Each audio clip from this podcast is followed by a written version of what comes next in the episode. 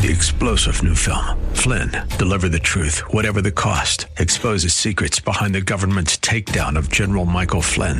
Flynn knew what the intel world had been up to. He ordered the first audit of the use of contractors. This set off alarm bells. He told the truth. He was the most dangerous person for Donald Trump to hire. They had to get rid of Flynn. Flynn, deliver the truth, whatever the cost. Available now. Watch it today. Go to salemnow.com. Salemnow.com. Or Salem Media Group. When it comes to your investments and retirement, in this economy, it's important to be smart. And with the Smart Investor Hour heard right here on AM 1420 The Answer, you'll get both smart and intelligent information you'll need to help with your investing. So sit back, listen, and learn with your host of the Smart Investor Hour, Tim Hayes of RBC Wealth Management. Good morning, everybody. Let's start off positively. Three components make an entrepreneur the person, the idea, and the resource to make it happen. I think it's the lady that founded uh, the Body Shop. anyway, if you'd like to uh, get in material that we have that we talk about on this show, uh, please Google or Bing Tim Hayes Radio, and I show up, and you can always tell it's me because it says "Remember, buy low, sell high." Uh, I would also suggest that you go to Market Week on the right hand side says Bulletin Board, and underneath there is Market Week, and uh, Bob Dickey, our head technical analyst, uh, technical report every day, and then finally there's some information on cybersecurity, and you know last year when interest rates were at three three forty on the uh, on the ten, I mean the thirty year everybody said they were going to 5% and everything. And we still have this sheet up here. Interest rates will be lower for longer. And sure enough, they're back. We're going to talk about a lot about that this week. So the, the question is, and I, I, I constantly talk to my clients about insurance because uh, term insurance is the cheapest I've ever seen it. And they've got a lot more benefits these days. So the question is, do you have the old or do you have the new kind of life insurance? And the old have premiums, death benefits, and maybe cash value. The new have a living benefit where you can use it for long term care expenses. And believe me, they're expensive. Uh, trust me on that one. Have a new newsletter out this week. If you'd like to sign up for that, uh, there's all sorts of email me and contact me's on my website. Uh, once again, you Google or Bing Tim Hayes Radio, I show up. Uh, Social Security survivor benefits. We have a quiz on that. Uh, rules on opening a 529 plan. If you know what that is, that's a college education plan. And how does your employer, uh, employers, let me try that again. How does your employer's retirement plan compare? Say that fast about five times. Anyway, we, I had the fourth person called in for the uh, 2018 RBC Markets Technology, Internet, Media, and Telecommunications Conference piece this week. Uh, boy, they're hitting the cover off the ball. I can't even, I mean, it's, it's almost scary in some of these stocks, how, how far they've gone. Now, some start to correct, so there might be a good opportunity coming up. Also, uh, several people called in this week for rewriting retirement. This is a great piece. I mean, it kind of discusses it. it it's going to quiz your brain on, on all parts of retirement, what you need to know. Stuff like, uh, well, you know, you know, do you have enough money? Uh, how do you handle Social Security? You know, all sorts of stuff. So uh, there you go. And once again, for all those who have an estate plan, um, you know, lawyers uh, are great. Uh, they're phenomenal at putting the uh, uh, dotting the i's and crossing the t's, and ninety nine percent of what they write down is perfect. The question is, is the intent the way you want it? And we have a good man that at RBC that can help us with that, Blake McKibben. Uh, and uh, if so, if you, if you, need any help with that or would like it reviewed, please let us know. Um, also, I have a sheet on Social Security at a glance. Highly recommend that part. Remember, it's spring. Uh, maybe it's time to spring clean your portfolio, especially with Friday, Friday's. Uh, you know, we got beat up a little bit. For those of you who dumped out of the market in 2009, if you were in the money market still and you had fifty thousand dollars then, uh, you, you hit a low of 49.83, by the way, to, to 51.7 at this point. If you were in bonds, your 50,000 went to 71,000. If you were in stocks, you're at 208.90, 921 dollars worth. Uh, anyway, we'll just leave it at that. Okay. So, uh, uh, there we go. So, um, according to the Wallet Hub, there are, were 60 million uh, NCAA tournament brackets completed in 2018. That's a lot. Uh, versus 129 ballots cast in, in the last presidential election. So there you go. Uh, some people are casting ballots. Some people are, are working on the NCA. Uh, according to the data from the Federal Reserve, as of December 2018, U.S. credit card debt hit 870 billion, the largest amount ever. Uh, nearly 480 million credit cards in circulation at this point, by the way. Uh, my wife helps out with that whenever possible. In 2015, the most recent year for which national data is available, American generated 262.4 million tons of waste, up 4.5% from 2010 and 60% from 1985. That's about five pounds per person, just so you know. All right. You know, last week we talked a little bit about software for sustainable growth.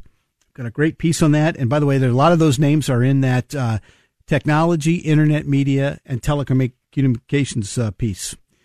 All right. So, uh, you know, we talked about value versus growth, and it's, it's kind of it's an interesting thing and it's still going on. So we'll find out, you know, how that ends soon. Um, so people said the one obscure way to save your nest egg. All right. First of all, I, there's this five step process. List your fixed expenses. Plan for additional health expenses because it's going to happen.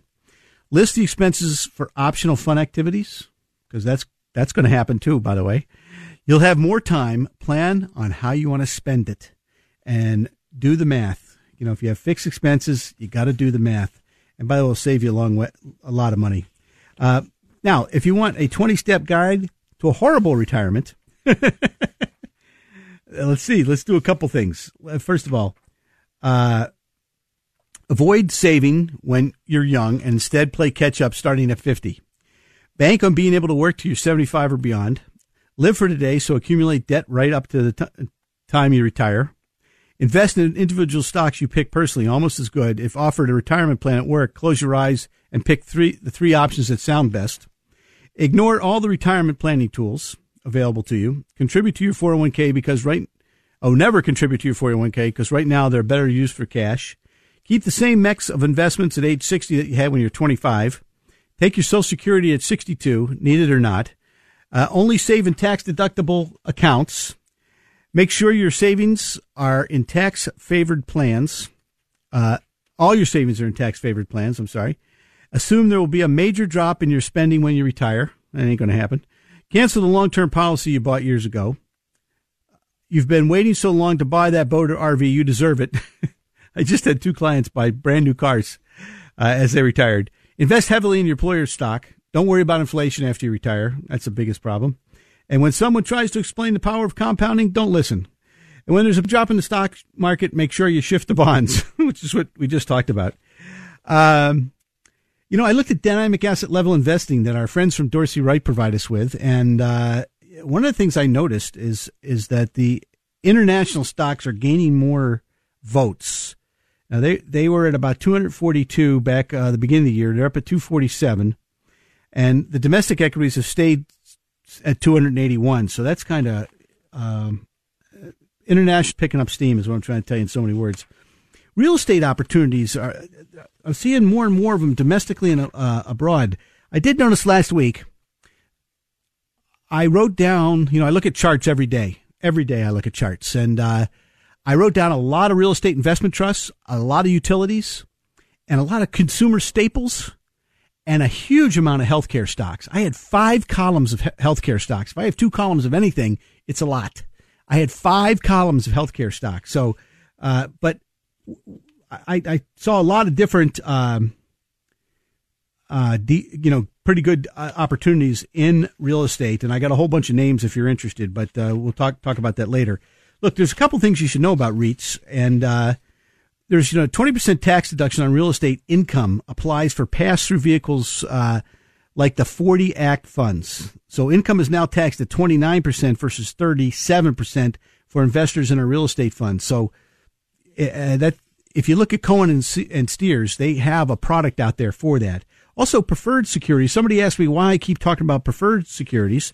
Well, the reason is is because they get most of them get priced out at regular income. I mean, dividend income, not regular income. like bonds. So if you get a 7% yield or 6.5% yield in a preferred,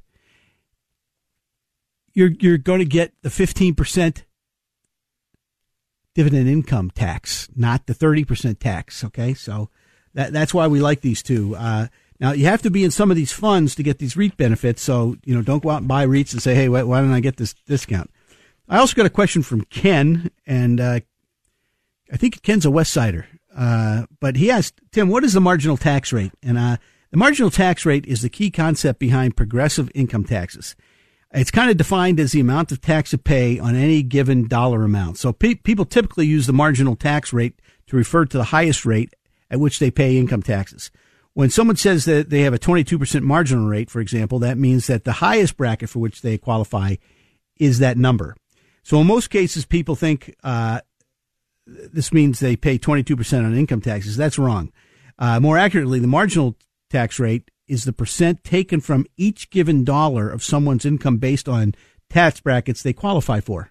Okay. So if someone says they pay a 22% marginal rate, for example, what they really mean is that some of their income qualifies at 22 and some of it might qualify at the 10 or 12 area too, you know? So progressive taxes are taxes that escalate with income. That's what all the Democrats are talking about right now.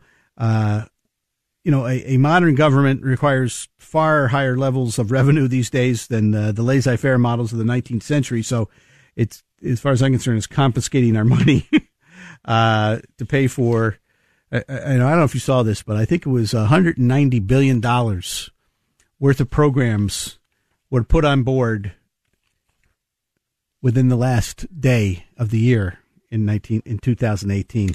You know. Uh, I, I did. I want to go into the Fed, and, and I think the Fed is is doing some interesting stuff. Uh, Ed Yardeni had a great piece this week, and he talked about, you know, uh, the Fed Reserve, Federal Reserve Chairman Jerome Powell, Powell, and uh, you know, he he talked about two unusual images, and he he put them up on a screen, and they were unrecognizable close up as a bouquet of flowers, but they were from George Seurat's A Sunday Afternoon on the Island of La Grande Jatte, and then he then he put up the full image. So he put up this partial image and the full image, and I, I am not sure what the point he was trying to make, but I guess monetary impressionists may not be seeing the forest for the trees. Mix up the metaphor, who knows? Uh, but you know, there you go. Um, so. There's a lot of fireworks from the Fed this week, and I and I mean at the meeting this week they basically said they're still neutral and that got things going uh, pretty quickly. And and the yield curve flattened very very quickly, and then on Friday, it inverted. Hey, let's take a break. We'll, we'll be right back. This is Smart Investor Show. I'm Tim Hayes. I took a stroll on the old long walk of the day. I met a little girl and we stopped to talk of a fine soft day. And I asked your friend, what's a fella to do? Cause her hair is black and her eyes are blue.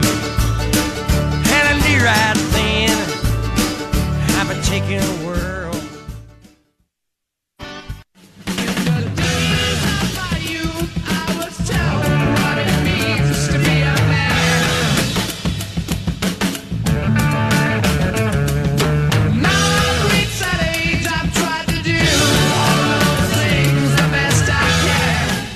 Okay, we're back. Uh, we're going to get get more into the Fed uh, meeting this week, uh, but in the meantime, a uh, couple things.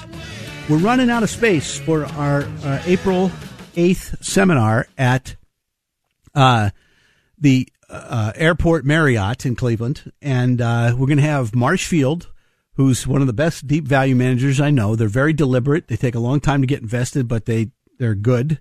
And Bob Dickey, who's our head technical strategist. Now, last year, you know, Bob said there, there's an 18%, you know, move between the top end of the trend line and the bottom end. And he, he hit the nail on the head.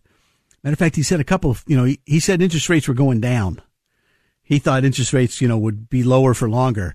And we were at 3.5 and he says, we, you know, the interest rate cycle is still down. And I, wow, two good calls. And Marshfield talked to, you know, everybody gave him a hard time about Chipotle. Well, Chipotle ended up being one of the biggest stocks in the S&P 500 last year. So if you'd like to come, it's from six to eight. Uh, go to Tim Hayes. Uh, I'm sorry, uh, Google or Bing Tim Hayes radio. Uh, hit the contact me or email me uh, or call us 888-223-7742. By the way, WHK does podcast my show. So if you go WHK 1420, uh, go to the local podcast, go down to Tim Hayes. There I am. You can go directly to my webpage from there too, by the way, and sign up for the seminar. We're, we're I don't think we're going over. I, I, think we're very close to 30, and I think we're not going over 35. So, yeah, you, you heard it here first. So it looks like the Fed aims to keep the, the party alive, at least. Uh, the Fed Reserve Chairman Jay Powell appeared to have done the best impression of Jay Gatsby as the Fed's focus seemed to, to have shifted from its official mandates of steady prices and full employment to simply keeping the good times rolling. Uh, the Great Gatsby, uh, a mediation on the end of an era in American history following a decade of unprecedented prosperity and excess, uh, may capture the state of the mind of the Fed officials at this point, I guess. But look, fears have grown in recent months that the, the 10 year economic expansion might be at risk and the rising recession worries were at end. And uh, he, he basically said, My colleagues and I have one achieve, unach- overachieving goal to sustain economic expansion with a strong job market and stable prices for the benefit of American people. You know, if it wouldn't have been for oil, the Commodity Research Bureau would have hit a new low this year. And that doesn't sound like inflation to me. You know, the Commodity Research Bureau index is an index of a whole bunch of commodities food, oil, natural gas, cotton, you know, a whole bunch of stuff, copper. And it's at the same price it was back in 1973. So where's the inflation? That's what I, I don't get. But anyway, uh, uh, look, I, I look, I read through everything and, uh, you know, the, the Fed dot plot or rate height expansion fell by each, uh, uh, by two each year through 2021 uh, in the last month. That's a lot. While leaving uh, the terminal rate or the level of interest rates at, at which policy is neither boosting or restricting uh, the economy at 2.7. But on Friday, the 10 year yield dropped below 250. Remember, I said it looked like it was going to trade between 250 and 290. Okay. And I was wrong. All right. It, it dropped like a brick. What was really interesting was the German Bund. The news out of Germany was terrible. Okay.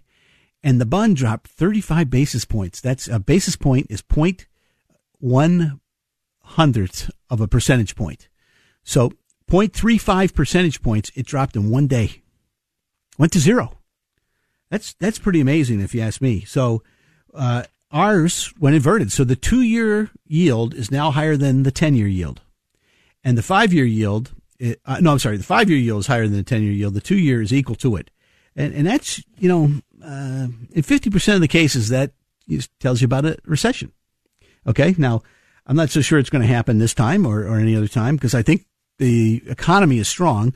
Now some of the international economies are not so strong. So it'll be interesting to see what's going on. Now, I saw another thing this week. It really kind of, I dropped my jaw when I saw this, but the biggest ever trading volume on the COMEX copper call options, more than 11,000 uh, traded on Tuesday.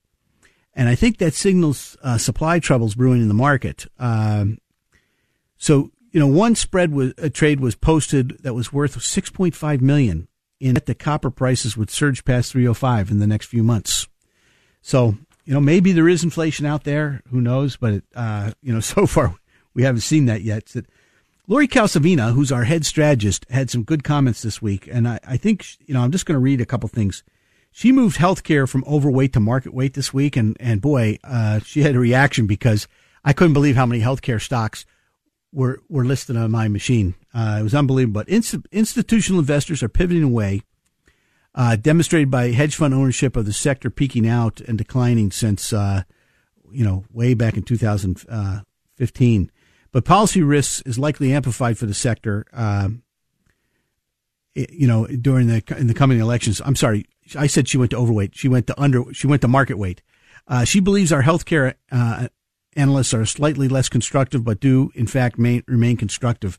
It was amazing how many biotechs went crazy. Uh, so, look, uh, there's some people out there. I, I was reading something from uh, the Alger people who uh, run a pretty good mutual fund, and they think small caps are are poised to outperform. And they said over the past two years, small caps earnings per share growth is forecasted to double that of large caps. And this would be a significant change from the past several years where the earnings growth of small caps and large caps were very similar. And by the way, people were going to large caps just because they were stuffing all their money in index funds. And additionally, you know, if we do have faster economic growth because the Fed's stepping back, that they could get really interesting. And small caps are attractively valued. Uh, I mean, boy, they're cheap when compared to price to earnings ratios. It's it's it's they're very very cheap. And in contrast, in the past few years, small caps have historically tended to outperform large caps. Uh, you know, uh, during periods of easy money. And look, one of the things you should think about is that uh, if they stop this, you know, what I called the, you know, we talked about quantitative easing. Now we're talking about quantitative tightening. If they stop that, the last time by, uh, the small caps did well was in 2013, and they did really well. I mean, some of the indexes were up 30, 40 percent. And when did they stop? When they announced quantitative easing was ending. So uh, there we go. You know, the, the tech dominated NASDAQ has led the market higher, and uh, they're clearing through some of their November uh, uh, highs. Now, they, uh, you know, it, will be a question whether they get through, um, uh, you know, December. But the, the, the, key is I'm seeing some things with decade long bases, some two de- decade long bases that are starting to break out slowly but surely. And, you know, the farther the base, the longer the race. And these are all 5G plays for the most part. So these are names that uh, are in the telecommunications area that nobody's even talking about. But the more I look at the S&P 500, the, the more interested I get. And the more I look at the charts on the, uh, on, uh, the, uh, bonds, the less interested I get. I mean, I, I like to buy yield when it's up, but, uh, you know, the question is, could the S&P 500 fall 2.6% every year for 16 straight years? Uh, that that was a thing by Tom Bowley. Uh, you know, he, he did some some research over the last you know several patterns, and he, he's more of a uh, uh, you know guy doing wave patterns, and so be interesting to see if he he's right, but I don't think he is. Um, and I looked at a lot of stock charts this week, uh, and I saw what was interesting. I saw some stocks at all time new highs, where insiders were selling but they were only selling just you know pieces, not not a lot. Okay, so I looked at some of the trend models in the short term, mid term, and long term, and they all look pretty good. Uh, the PMO signals, if you don't know what those are, you got to look them up. Uh, for the S and P 500, the the short term was down, and so wasn't the long term. The mid term was up. Uh, the small caps really look good, so we'll see if. Uh, by the way, you know if the yield curve inverts, the small caps will take it because the liquidity will dry up a little bit. So don't be in a hurry to, to jump on those. Uh, and um, here's a couple other things. I looked at weekly momentum indicators, and they the quadrant balance stuff, uh, which is momentum, uh, are at 92, and that's relatively good overbought reading. When they've gone from below 10 to over 90, there's been six times. Uh, they have con- coincided with early stages of a new market cycle. It happened. Uh, it happened more than uh, just the six that I'm thinking of, but 87, 88, uh, 98. I'm sorry, 2002, 2009, 2010, 2011, 2016, and and now 2018. So the bottom line's expanding. That's what's important. Uh, you know, if you look, the breadth indicators are are expanding uh, greatly, and th- and that's something really uh, big. I think. we're also seeing more sector rotation and churn. So some of the leadership's good for a couple months, and then it churns for a while. That's very, very good. So you, you get rid of the overbought situation by just churning. Um, we're seeing some of the first quarter laggards beginning to merge to play catch up. Uh, there's been a big surge in many growth stocks the past quarter, and uh, we have been uh, recommending the less extended profiles. Some of those uh, on the long term charts are still very extended, but short term they're probably trades. The the some of the financials have broken out of a two month consolidation. Uh, you know, and there's a couple in the brokerage firms that have been, you know, uh, bottoming for a long time. Energy, you know, we, I said my target was 60. We hit 60 and then get whacked on Friday. So be interesting to see what's happening. But once again, the, the quadrant balance oscillator, uh, it's kind of an, a momentum type thing. And, and it hit 92.26 this week. Usually that's a good sign when you go from cover to cover. And it's usually it's a start of something. So you know, I said last week that I thought we'd have a sell off and it would be a mild sell off or a quick fast one. And, uh, you know, Friday was quick fast. So let's hope it, you know, you know, I think we could go four to 6% somewhere around there. You know, uh, don't quote me on that because you never know. And we do have the Russell 2000 uh, pausing. There's some big resistance at, at 1615. Uh, Russell 2000 is the small cap stocks. Okay. Uh, so it's pausing right there at resistance. And, uh, you know, I, I am noticing that same, you know, in that same breath, that some of the short term momentum indicators for the Russell are bottoming and, and look like they could turn up. As far as growth versus value, I still see, you know, the mid cap area uh, in growth is still the best place. And by the way, that that's where all those software names are in that technology, internet, media, and tech, uh, telecommunications uh, group. We did see uh, e- e- even the EFA, which is the Morgan Stanley Corporate Index for the international stocks, is right at a point where it could be breaking out. The EEM, once again, is has broken out and looks okay for uh, at least a trading opportunity. The Shanghai index went crazy on the upside and now it's kind of consolidating a little bit. So uh, I got a little of that. I didn't get enough of it. And then the Latin America looks pretty good, especially Brazil. You know, Brazil voted to the right uh, just recently. So, but ten, I think the big story of the week is the ten-year bond yield it broke through the 250 area down to two. Uh, it was at 245. Uh, you know, when I left on Friday, um, and and that that's a change in, in course. And and the dollar was up on that, just a you know just a one penny, but I thought it was kind of interesting that it was up during that period of time, and and and crude futures fell off. And I think the really interesting sign is there's some early evidence that the defect, uh, defensive sectors are beginning to uh, decelerate and bottom. Okay. Anyway, we'll be right back. This is Smart Investor Show. Stay tuned.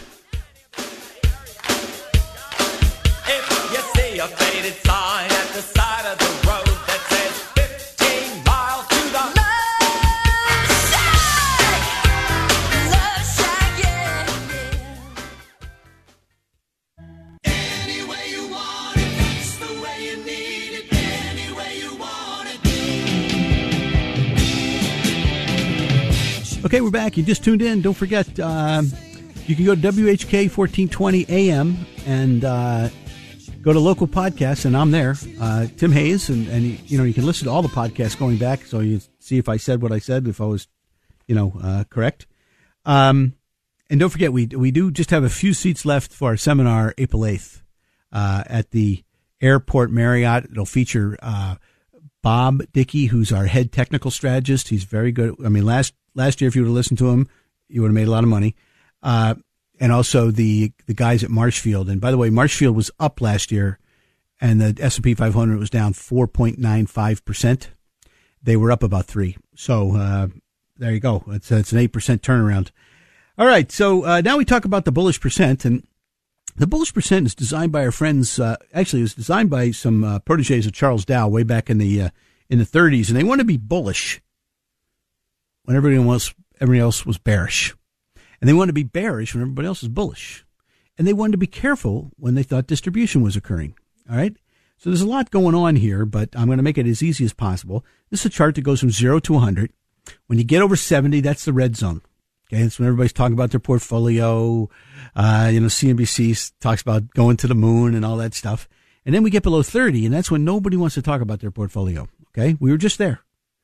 And I said, don't get too bearish. I said it like five times, uh, you know, almost uh, three weeks in a row. I must have said it five times per show. And I said, don't get too bearish. We're getting close to a bottom. And, and we did. We were 24 then. We're now at 54. So we've come a long way in a hurry. 54 is still a good number. You know, we were down big last week. We're, we were up a one percentage point this week. The over the counter index uh, was down four or five percentage points last week, but it's at 50, uh, uh, 45 right now. It wouldn't break down to it was uh, 38, by the way. And the um, world index uh, is at 47. It was up uh, just three quarters of a percentage point. But they're all in the column of X's. So that's the other thing. X's means we have the offensive team on the field. O's mean we're in distribution. Just so you know, distribution happens a lot faster than accumulation. so when you go in a column of O's, it doesn't mean you have to sell your whole portfolio out. Okay? There's other things we look at, like what asset class is the best. And if domestic equities are still the best, then you just want to weed some of your not so great performers out. That's all. Uh, so you, you, just want to be a lot more careful where you buy things. You want to wait for them to come back to you. Uh, so, but we're in a column of X's right now, so we're in pretty good shape. So we, we kind of remained unchanged on most of these things. I, I did notice that large cap growth picked up some votes in the dynamic asset level investing. And that's all that is, is the asset classes being are are we're voting for them via relative strength, and relative strength just is you know how I'm doing compared to somebody else. And small cap growth came in second, mid cap growth came in third, which is interesting because there's a lot more mid cap growth stocks breaking out to a new high. Uh, most of those are the software stocks, by the way. Uh, and then mid cap blend. At the bottom end is large cap value and small cap value. So value has not come on board yet. And if we look, it's still the uh, the e, you know if you're going to buy one ETF, either buy the the S and P 500 one stock one vote, okay, the equal weight index, or the uh, S&P 500 growth ETF. Those would be the two I would be buying. Okay. And, uh, you know, I looked at uh, most of the indexes, and the only one that's held up here is the NASDAQ composite. It's been, it's been positive for 11 straight weeks. Usually you're getting close to look out below uh, after 11 weeks. Uh, you know, I said that it's usually 78 weeks, and the Dow Industrials was that two weeks ago. It's now negative. Same with the small cap and mid cap, and same with the uh, the equal weight. So uh, we're probably getting pretty close to seeing the Nasdaq get beat up a little bit. Uh, we did notice um, that uh, you know if I look at the the S and P 500, it's kind of a sideways chart uh, move on a point and figure chart. You know, dating back to uh, last year, uh, and you know, so we we hit a new low. We broke down to a new low, and we rallied right up. We got like five tops at 28.20 and we were over it for a day, and then we we fell below it. Uh, that could be a false breakout, folks. So um, you got to be a little bit, you know, concerned with that. Uh, but a break above uh, on the SP 500, 28. Now I'll say 2850 would be uh, pretty positive. Although uh, with Friday's action, it might take a while. Uh, the the if we look at the relative strength on the, I mean the um, relative performance of the uh, equal weight index, you know, that's pretty close to breaking a double top at 105. So it, will be, uh, I'm, I'm, looking at the ETFs, by the way. There's two of them, the Invesco and the iShares. Um, so this week, when we looked at the sectors, uh, we went down two sectors. Last week we had 16 favored sectors. This week we have 14. Uh, the only thing over 70 is the electric utility. So these are the higher end. So you want to wait for these. Uh, gas utilities are 65. Semiconductors and software at 60. Then at 50, we have insurance, telecom, and medical. Uh, I'm sorry, media, not medical. Uh, at 45, we have housing, Wall Street, and bio, uh, biotechnology. By the way, it was interesting with the interest rates coming down as far as they did on Friday. A lot of the housing stocks were up or held their own. And then at 40, we have drugs, restaurants, and healthcare. And then at 30, we have precious metals. So uh, you know, we, we lost a couple candidates this week. So, uh, you know, protection services uh, dropped out and so did banking. So, uh, that's kind of interesting. And I, I think you, you know, if you, you look, uh, biotechnology reversing up is, is pretty positive. and healthcare went to the most favored status. Precious metals went to just average, uh, well, less than second tier favored status and protection services and gaming went to average. Gaming was the other uh, group. I'm sorry that that fell down. So I looked at the S and P 500, and we got like uh, a double top at, at 2,900. We've got five tops at 28 to 20, which we really would on a point and figure chart you would have said it broke it. Okay, uh, on a regular chart you watch to see if it pulls back, and it did. So it might be a false breakout. And we do have the mid cap index, which uh, broke through its downtrend line, which is a psychological barrier holding the, the thing back. And that's kind of positive too. So there's a lot of good things happening, but, you know, we're extended. And I think you should be, you know, uh, being a little bit more careful right now because we did just go coast to coast. Okay. Uh, you know, we were, we were pretty burnt out on Christmas, Christmas Eve. And um, it was funny because I called a bunch of people on Christmas Eve. They didn't call me back for a week. That's a good sign. Really good sign. Now, the First Trust New York Stock Exchange ARCA Biotechnology Fund uh, is right where it probably going to, you know, very close to breaking a double top at 152.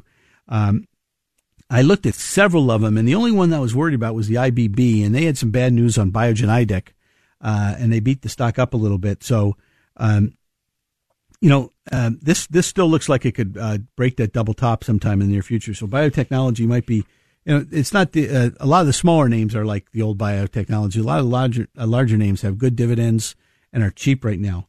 Uh, commodities, uh, oil has been positive for 12 weeks. It'll be interesting to see. Friday was down almost two bucks.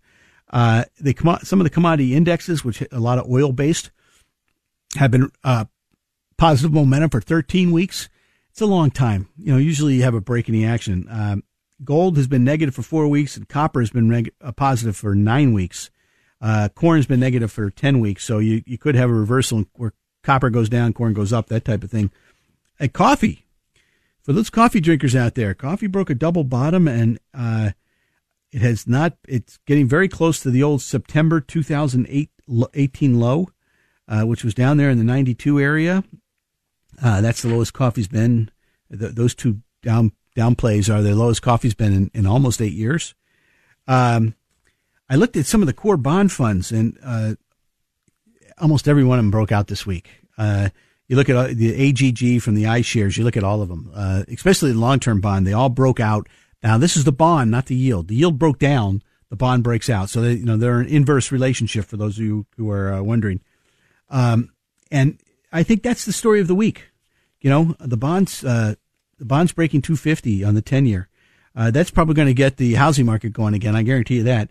Now, I looked at some of the emerging markets and, uh, boy, some of the first trust ETFs look really, really good. Uh, I mean, like really, really good.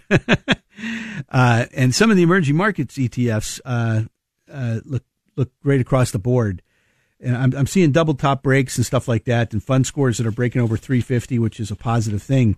So um, it does look like uh, you know we'll be in a scenario where we'll be probably seeing more money flow that way.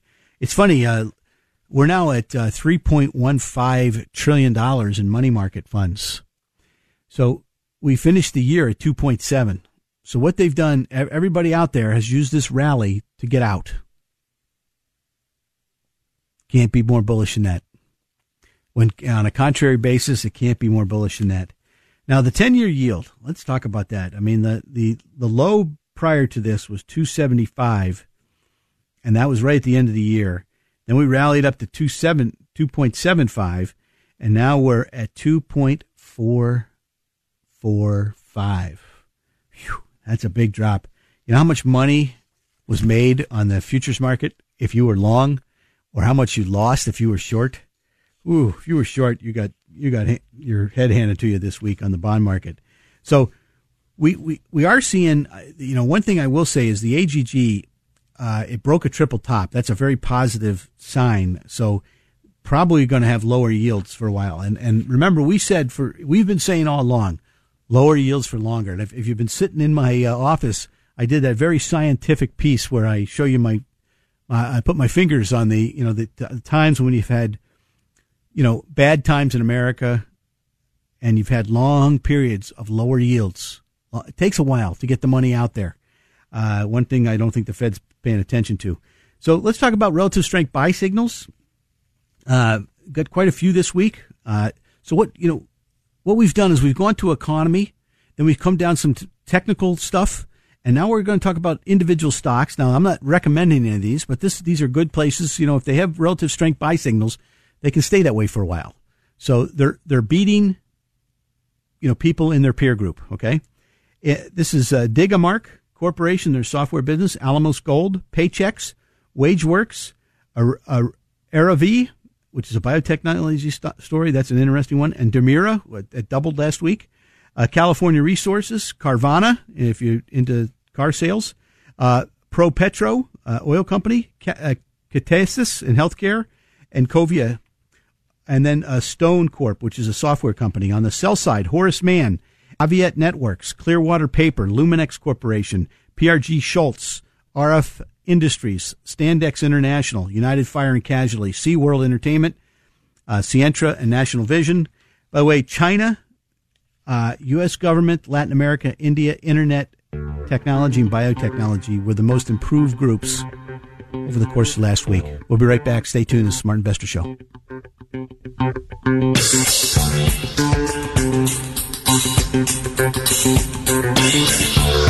money, money,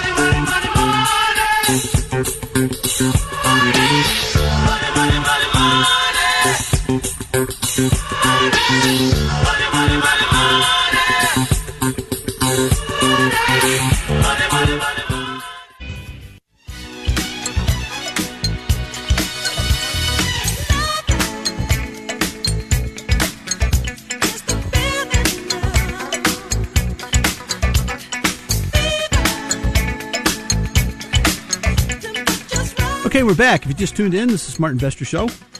And now we're going to talk about some more individual ideas, whether you buy them or not.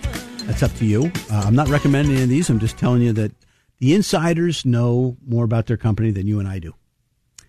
They're usually early, and uh, you don't want to buy every insider buy. You want to when they buy big quantities. That's when you should be paying attention. All right. So um, here we have one that's really interesting. Uh, a guy named Jeff Marcus. I don't know if anybody has WideOpenWest. They're a cable company, uh, but he he bought uh, it's the first purchase in a while. So he owns 29 million shares, and he bought another 193,000 at 819. That's a 1.5 million dollar value. Uh, he's chairman of the board. The CEO bought uh, 6,200 shares, and he's got a ton of it. Seven others bought 77,000 shares on average. So uh, big numbers. Uh, here's a name that uh, was was up really big last week, so you want to be careful. You know, let it come back to you a little bit. But uh, Corindus Vascular Robotics, uh, Hudson Executive Capital, which is a pretty smart. That's pretty smart money. Purchased two point eight nine nine million shares. It's a four million dollar value. They already own fourteen point three, so uh, you like to see that. And then a director bought 573,780,000 shares for $790,000. So it's a low priced one. And then uh, Dave Gladstone, who I've met several times, a very bright man. He's uh, when it comes to r- real estate investment trusts, he's very, very bright. One of the, you know, Gladstone uh, portfolios have been out there for a long, long time. Uh, he bought uh, in Gladstone Land Corporation. He bought six hundred three thousand dollars worth, and then five hundred ninety five thousand dollars worth two days later. Uh, so, you know, Gladstone Land Corporation, Dave Gladstone, he's a pretty smart guy. Uh, you know, the, the stock's down from about 1360. I think it was 12, 12 bucks when he bought it, and uh, you could take it or leave it, whatever. And RMC Technologies, which is in the, in the staffing and outsourcing, that type of thing, uh, their executive chairman and co founder uh, bought $2.5 million worth. Um, and the stock you know, was a six dollar and sixty cent stock. It went down as far as two fifty. He bought it around three bucks. And Select Medical Holdings. Uh, these are basically their hospital. So the vice chair uh, bought three point five million dollars worth uh, after the stock went from twenty down to fourteen uh, over the course of the year. And here's one that's really interesting because it's been showing up on my charts too. Cadence Bancorp, the chairman and chief executive officer and the president both bought uh, and and CEO, but uh, I'm sorry, chairman, CEO, and the president, and COO, both bought 996,000 shares uh, each. Um, and then Overseas Shipping Group, which is a two dollar and forty cent uh, stock, so this is not for widows or orphans. Uh, Cyrus Capital Partners, uh, which is a pretty aggressive hedge fund, bought 16 point three one one million dollars worth, and they already owned a ton of it. So they're adding to their position. And by the way, there was a new low for the company. And then um, Sinola, Sinelo, I'm sorry, which is Basic Materials, uh, Privet Fund bought 825000 and I, I don't normally mention that, but it's their third major buy. So, uh, you know, they're, they're coming back for more. You like seeing that. And then Marcus Lemonis. Marcus Lemonis, you know him from uh, CNBC. Does, uh, I don't know, uh, does that one show where he goes and he helps people. Well, he and his wife just bought. Uh, well, he bought 1.3 million dollars worth of Camping World, which is like it's kind of a real estate investment trust, and his wife bought a bunch of it too. So, uh, husband and wife team, both uh, Mrs. Lemonis and Marcus, uh, both bought it, and uh, you know it's it's in that area of the real estate investment trust, which have been doing fairly well. And then, boy, Ron Perelman's a glutton for punishment. Uh, you know, he bought a bunch of Revlon back in August in the 14 16 area. It went to 28, got beat up just recently. It's around 20 bucks. He bought another 4.6 million. He owns a ton of it. Um, you know, so you, you wonder what's he thinking about, right? And then, um, Health Insurance Innovations. Uh, it's got beat up pretty bad. It was uh, in the 50s and now it's uh, in the 30s. Uh, director bought 2.7 million, and then um, another director bought uh, 239,000. The other director who owns 239,000 owns a ton of it. All right, so there we go. So the big news of the week, I think, is the bonds breaking out. When bonds break out, yields break down, and uh, breaking below 250 was pretty big. I think support now lies at two dollar uh, two point four percent, and it'll be interesting. But we did break the uptrend line dating back to July, so I don't think interest rates are going up for a while. It's that simple. So the Fed's probably, you know, they said on Thursday or Tuesday, I'm sorry, they're on hold, and uh, I mean some people are talking about them lowering interest rates. I don't know if they're lowering interest rates. If they did anything, they'd probably do a coupon pass or something like that. If you don't know what that is, um, it they just let a coupon pass out. So instead of you know, actually, well, it's it's complicated. Look it up. Coupon pass. It's uh, gets a little more complicated. So I looked at the Dow and I, I see several levels of support, uh, and I think twenty four thousand will probably be where we end up. Um, that's my opinion. That that you know, uh, I if we went back and tested twenty two thousand, which is the low, I would be shocked.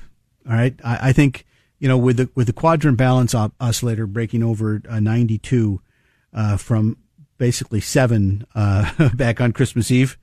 Um, I've never seen a, a major correction after that. Uh, it's been a shallow. Uh, some have been hard and fast, but they've been shallow. All right, uh, just enough to make you, you know, you, so you can't sleep. That's what the market's supposed to do. You know, you got to understand that the stock market, because it's a psychological being too, make sure that the least number of people make money. You know, because the people use, unfortunately, they be, they're emotional beings instead of factual beings. You know, Warren Buffett always says, uh, yeah, market's down. What a great buying opportunity. And everybody else is, you know, throwing up in their toilet because their, their portfolio, you know, their 401k, they can't even open the, the, uh, you know, the, the envelope. Okay. So you, you got to think differently. Uh, that's what I do best. Um, anyway, the market is, is in a longer train, trading range pattern. I, I think, you know, and this is similar to previous ranges periods like back in, uh, you know, uh, the 2013 to 2016 time frame. And so what we have is the stair step type thing. You know, you, you go sideways for a while, you make a step, and then you, you move up to the next step. Then you take about a year or two to make a next step. Uh, in the meantime, there's lots of stocks hitting new highs. There's, there's five stocks on our prime income list that are hitting new highs. I own them. Um, I also bought five that have down and out because their yields are up uh, I'm sorry, three that, that were down and out, and their yields are up. Okay. I like to buy yield, buy high quality companies when their yield is up. All right. Uh, now, if you're a momentum guy, you want to buy them when they're, they're going crazy. But look, the key is, and I bet you Bob Dickey says this in his presentation on April 8th. We're still in an uptrend, dating back to the bottom in 2009. So we're still in an uptrend. And and yields are still in a downtrend. It's about that simple. All right. So for all those people who are negative, you know, whatever. Now, what I don't like is we've made a little bit of a lower high on a short term basis, you know, from the February high. And we're also making a lower high dating back to October. So if we were to break down hard here, then I'd get a little bit more negative. But as, as of now, uh, you know, the bullish percent's still positive. It's still in a column of X's. So I'm you know, and that can change. You know, uh, you, you, can you're allowed to change your mind in this business. And what I have seen, and like I said, I, I have a lot of utilities, real estate investment trusts that are showing up on my machines, a lot of consumer staples, and a lot of healthcare stocks. And I don't know why. Uh, with the election coming up, everybody thought that they'd be in bad shape, but I think uh, they're so sh- people are so short these things, and when there's good news, they bounce big. They bounce really big. But utility stocks uh, continue in this beautiful long-term bullish trend, and uh, I have quite a few of those. The other thing I've been noticing is master limited partnerships have been break uh, picking up, and we did break above that 60 level and last week. Uh, so if we look at uh, West Texas crude, light crude, we broke above some some pretty decent resistance, and then we went up to the 60 area. Now we pulled back hard on light volume. That's the key on light volume. So uh, you know, I, I, think you just got to be watching and, and waiting to to see exactly uh, where we uh, where we're going with most of this stuff. But look, uh, I had another question about Bitcoin this week, and and uh, Bitcoin is it looks like it's bottoming, although I did notice they killed the Bitcoin futures market and option market over at uh, in the CBOE and the and the Chicago uh, Merc. Uh, so because it was no volume, uh, that may be a good thing. That may you know be an ev- evidence of a bottom. Uh, you know coming up here. So what would I do now? Well, look, short term, I'm very I'm I'm I'm getting less bullish, but I'm bullish. I'm intermediate term neutral, and I'm long term. I'm extremely bullish. I just think we have to get through a couple quarters of going sideways, digesting some of these gains, uh, figuring out what the Fed's going to do, figuring out what they're going to do about China, you know, the whole kit and caboodle.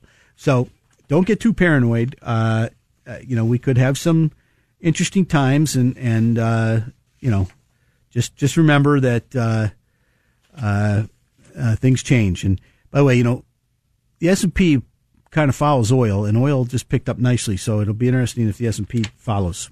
So I would look at a couple of things. Number one, our our uh, technology, internet, media, and telecom uh, show back in November was great. That's a great list to look for for you growth investors. Also, our prime income list and our dividend growth list are phenomenal pieces. You know, uh, in a 12 month period, uh, the the dividend growth, I mean, the div- prime income list was up like nine percent. So while everybody else was dying last year, they were doing great. I, you know, I had some people in last week said, "Well, why don't we just do that?" And I said, "That's fine." Uh, but just remember, you know, I've been averaging this, you know, for a long period of time, and you know, so we, we, we, I buy these uh, names in a lot of portfolios, and then uh, we we also have portfolios we call dividend and zingers, you know, where there are a couple names in there that you know could make us a lot of money. Uh, we also have our best idea list, so please call in for any of these and, and let us know. Uh, I'm not talking about bonds for a while because I, you know, I just think you should have bought them back in March when we first started talking about them. So dividend growth, prime income list, uh, our best idea list, and our uh, technology, internet, media, and telecom uh, thing from back in November. Still a lot of good names there. Don't forget, we have a seminar coming. Uh, it's April 8th. I think we got room for like seven, eight, maybe nine more people. Uh, it, it filled up fast. And um, we're going to have Bob Dickey, who's our head technical strategist. He's very good at what he does. And Marshfield. Remember, they were up last year in a down year. That's that's all you got to hear. They're very, very good at not losing money. Hey, thanks for your time this weekend. Have a great weekend. Remember, buy low, sell high. This is Tim Hayes in the Smart Investor Show. Thanks for listening to the Smart Investor Hour. To reach Tim during the week, call him toll free 888 223 7742. That's 888 223 7742. Or visit his website, rbcwmfa.com slash Tim Hayes. That's all one word in the address bar, rbcwfma.com slash Tim Hayes. Please join us again next Saturday for the Smart Investor Hour to hear more smart investing from Tim Hayes of RBC Wealth Management. Three star general Michael J. Flynn, head of the Pentagon Intelligence Agency, knew all the government's dirty secrets. He was one of the most respected generals in the military. Flynn knew what the intel world had been up to, he understood its funding. He ordered the first audit of the use of contractors. This set off alarm bells. The explosive new documentary, Flynn, Deliver the Truth, Whatever the Cost, uncovers the facts behind this scandal. Flynn told the truth. He was the most dangerous person for Donald Trump to hire. I find out the worst enemy that I'm going to face in my life is right here in America. They took my assessment and they wanted me to change it. And I was like, I'm not changing it. They had to get rid of Flynn with in depth interviews, archival footage, and never before seen personal records of the man behind the headlines. I just felt like I was drowning. Flynn, deliver the truth, whatever the cost. Available now. Watch it today. Go to salemnow.com. Salemnow.com.